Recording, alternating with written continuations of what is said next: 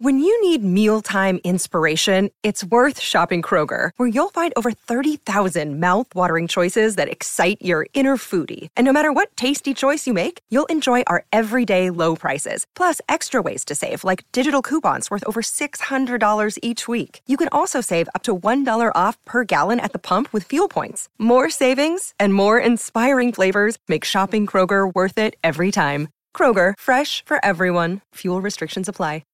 Where would you rather be on a Monday evening? Paul Sebastiani here with you on the overnight crowd, of course, via the SEN app, crystal clear through the SEN app and your digital radio dial. We're going up to 3 a.m. Australian Eastern Time. Of course, after midnight, we'll be joined by Vince Lochisano, a little bit of a racing wrap as well. We'll chat footy and golf too on the other side of uh, of the hour mark. Of course, uh, we'll also be joined in the final hour by Chris Perkins, our man in the US. Uh, he is up and about. I tell you what, his St. Louis uh, City Soccer Club at the moment. They are flying in the uh, Major League Soccer, so uh, we'll have a chat to him about that. A little bit of NFL off-season news, bit of baseball news to get through, and some basketball news we need to chat about as well. Uh, we'll also hear from uh, from Adam Collins and uh, Bharat.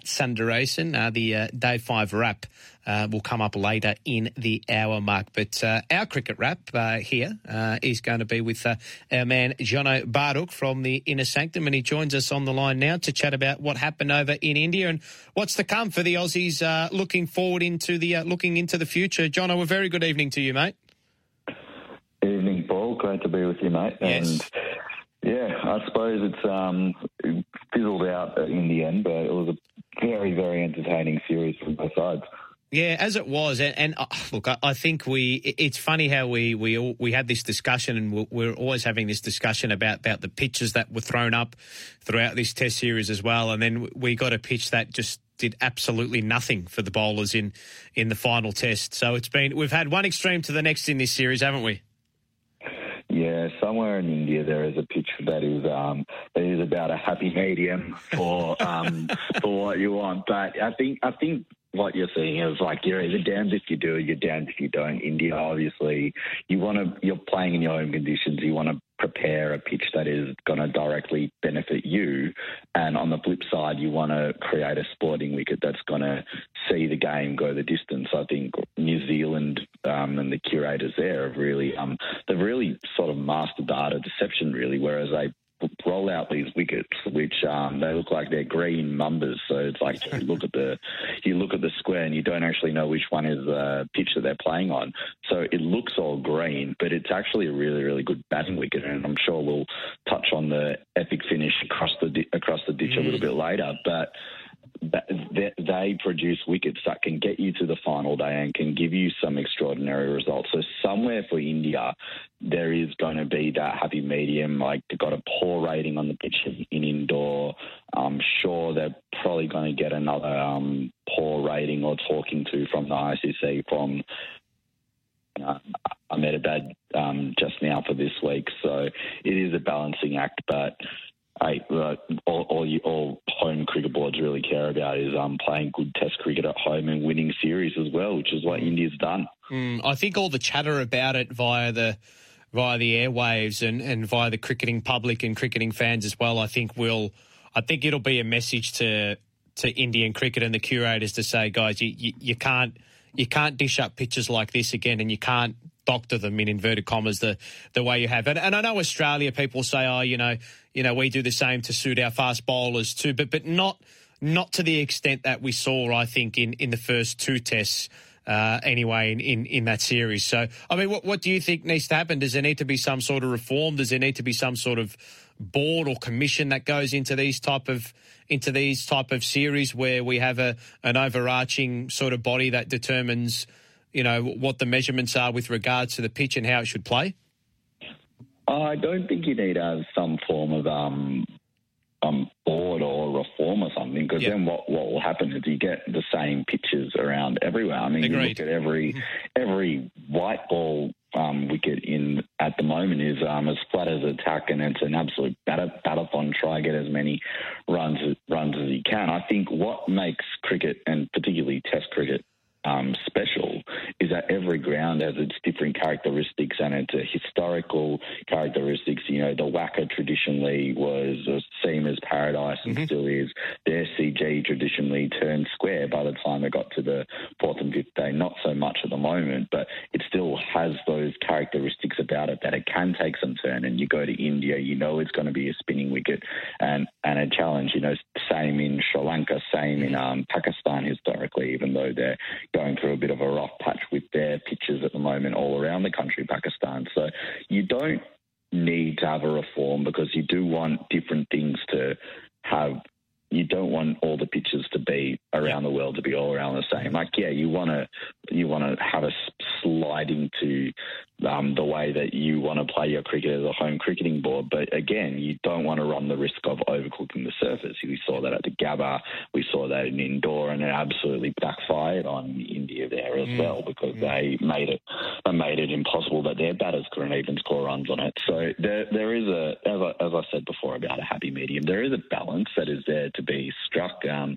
of course, it is a little bit different where you've got um, the curators in India wearing the Team India tracksuits, which is um, maybe a bit maybe, maybe maybe a bit of a discussion there. But otherwise, I think it's important that we keep we keep up to the curators, and it's it's you, know, you see it every Australian summer, every every time before the Test match. Everyone wants to talk to the curator to get their yep. opinion on the type of track that they've prepared, and you know, credit to credit to the person in charge of the MCG, Matt Page, who's really turned that wicket around from what it was. And interesting little nugget for you. You all remember that 17 18 ball Batathon Ashes test, which only yielded about um, 24 wickets. I think this pitch in Indore only, and that got a poor rating from the ICC. Well, this pitch in Indore only got about 22. So 22 wickets falling across the five days. So you can expect a similar rating, but again, somewhere there has to be that happy medium, happy balance, and trying to find somewhere which is going to give us a sporting contest. But again, you have to be a very good cricket team to win overseas, and as has been the case for um, Indian travelling teams going to India for a long time, it is a hard place to win Test matches and even harder place to win Test series. Yes, it is indeed. Very well said, Jono. Uh, we've got Jono Baruch on the line uh, from the Inner Sanctum. Uh, let's talk about. Let, let's move away from the pitches now. Let's talk about Australia's overall performance in this series, Jono. It, it started off pretty, in pretty poor fashion. Let's uh, let's let's not cut let's cut to the chase. It was the first test was a shocker. The second test we had ourselves in potentially a winning position position and then just threw it away. Third test was fantastic. Fourth test we don't don't even have to focus on. Uh, what did you make of it all? Uh, are there more positives to take out of this series than negatives? I personally, I think there are uh, just because of the way we built into the series. And I think the narrative as well around Cameron Green and, and the coming of age of this young star all rounder. Uh, I think overall we can look back on this Test series, and I know we lost, and that's not acceptable, of course, for Cricket Australia, but. I think they'll look back on it and think, you know what, we actually gave it a decent crack, and we've got some some great storylines and some great development out of younger players that we might not have had otherwise. Yeah, I think overall, that's the line that I'll be taking, and that's certainly been the sentiment post game um, through um, through the through some of the interviews on SEN, which um, Marnus Labuschagne and Steve Smith have said that they're taking the positives out of this series. I'm disappointed when you look back on it. Okay, the first test was a bit of a disaster the way that they all just fell fell apart with them. The second test, as you rightfully said, Paulo, in a winning position, in a, in a very strong position on the morning of the third day in Delhi, and then swept themselves off their feet in about half an hour. Third test, fantastic bounce back. So it looked after the first two tests after the trophy was gone that what type of team was it going to be? Was it going to be like the group that came to India in 2013 or was it going to be more like the group that came to India in 2017 and really started laying the foundation for this tour? You know, over half this squad had been to India before, some of them twice before that, and knew knew what it took to really play in those conditions. And you didn't necessarily think after the second test that they were going to be the 2013 version of that tour. So going to really take all that they had been over this um, World Test Championship cycle and the, the cycle before that, even, and just really building into this team to really get close. And and I put out a tweet at the end of the game, Paulo, which really said, "Sands for that half an hour, they they showed that they could really come over there and beat mm. them, which mm. I think you were alluding to, to say that they've played some really good cricket, particularly in the last couple of Test matches. Yeah, they um, could have gotten a lot more runs in the first innings in this Test match and really sort of threw it away a little bit towards the batting batting there. But as you rightfully said, looking forward, Travis Head, Marnus Labuschagne, Cameron Green, Todd Murphy, they're four ticks already. They're going to be on the next Indian tour in 2027. So there's plenty now and then. But if you're looking for positives to take away and what Australia can put in place as some of their senior figures heading into the next time that they take stock and go over there, um, there's already four really big ticks that they can take from this tour. And even the Indian coach, Rahul Dravid, has praised the Australian spin attack led by Nathan Lyon, who's now the most successful um, um, non-Indian spinner in Indian conditions, um, overtaking Derek Underwood in this test match, which is remarkable. But for Todd Murphy to come in and bowl as well as he did as a 22-year-old and Matthew Kuhnemann, who wasn't even thought of to be on the tour at the beginning, to come in and play as he did over three Test matches. It's um, there's there's a lot of positives for Cricket Australia to take away, but they, as you said, they'll be rightfully kicking themselves for knowing that they had it in their hands to potentially walk away with a series victory or even a even a or even a or a one one or a 2 2. They had it in their hands, and it was just half an hour of madness that really led mm. them to their fourth consecutive Border Gavaskar Trophy Series defeat. Yeah, no, it's absolutely spot on too. I think out of it as well, away from the defeat, I think there has been a little bit of trust gained back with the selection process. I think with regards to Cricket Australia and, and the players they put forth across the four across the four tests in the series. So um, I think that's a big tick for them as well, and they'll be better prepared and battle hardened for what's to come in 2023. Speaking of which. Uh, the uh, ICC Test Championship final was set up today. It was confirmed.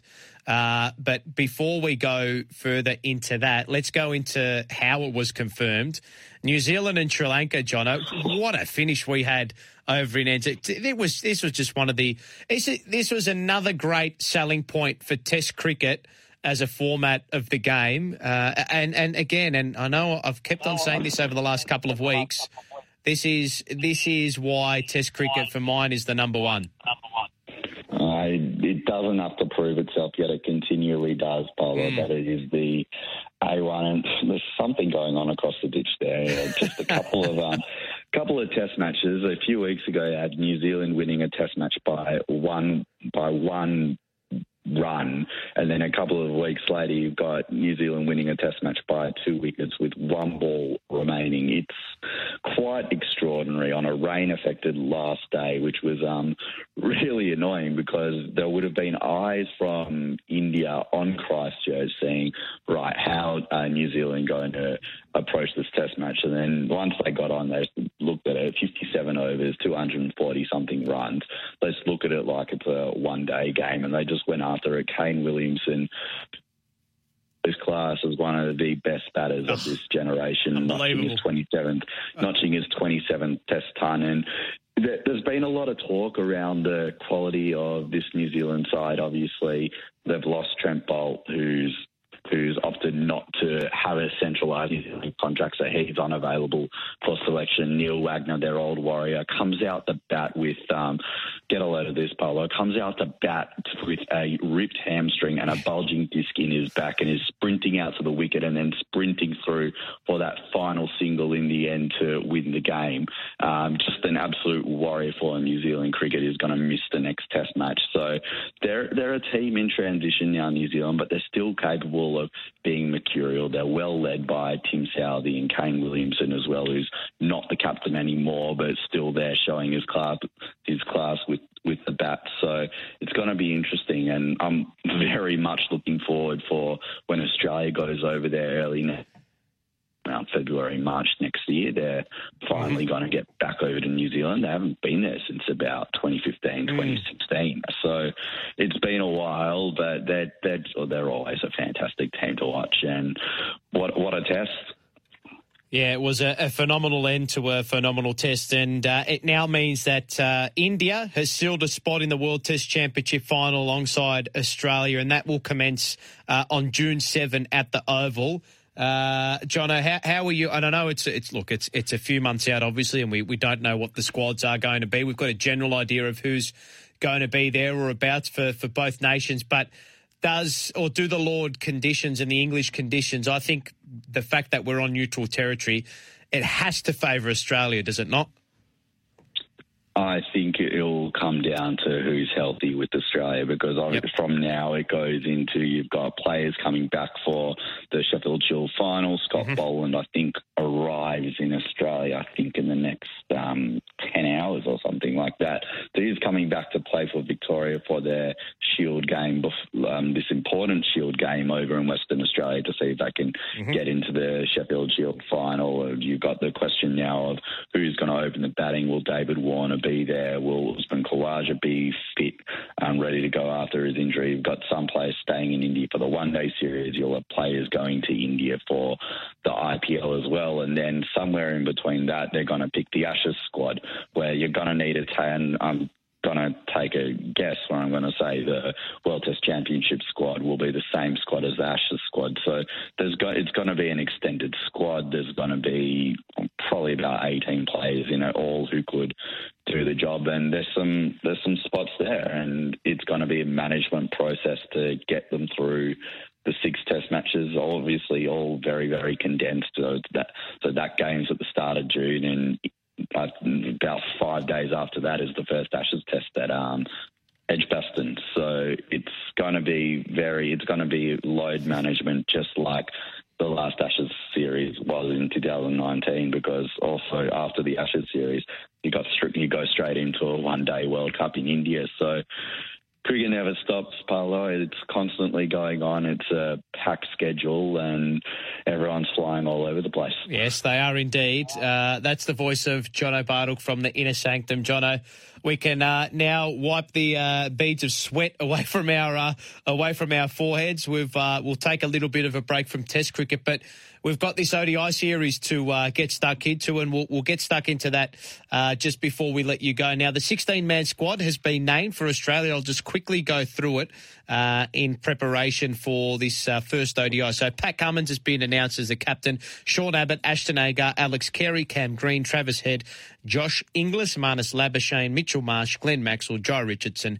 Steve Smith, Mitchell Starc, Marcus Stoinis, Davey Warner, and Adam Zampa. Uh, how are you expecting this uh, little series uh, to go down? Because uh, let's not forget, India are no slouches on the ODI scene either.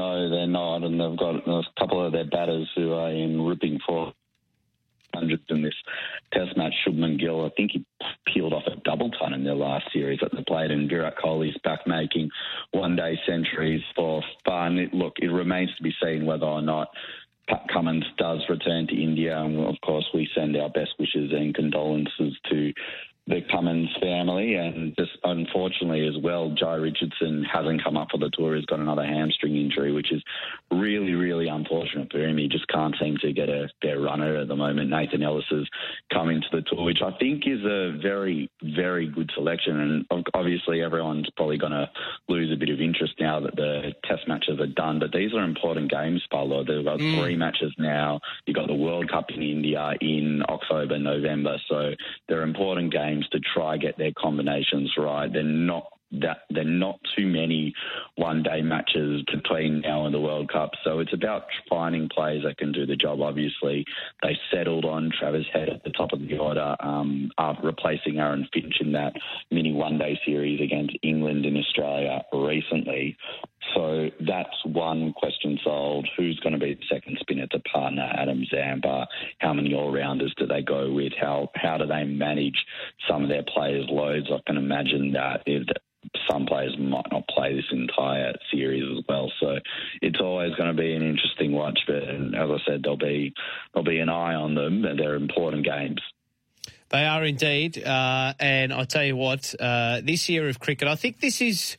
This is probably the, I think, the biggest year of cricket Australia has had in, in quite some time because, again, we've got this international test series, uh, the World Championship Test Series final that we need to get through. We've got an Ashes series to get through, another another important ODI series in India for Australia as well. So I'm looking forward to it. Uh, hopefully, we'll get you to cover it uh, over the next couple of months as well here on Overnights. But Jono, I'm looking forward to it. We've got footy season to worry about as well in a couple of days, so uh, it's all happening, isn't it?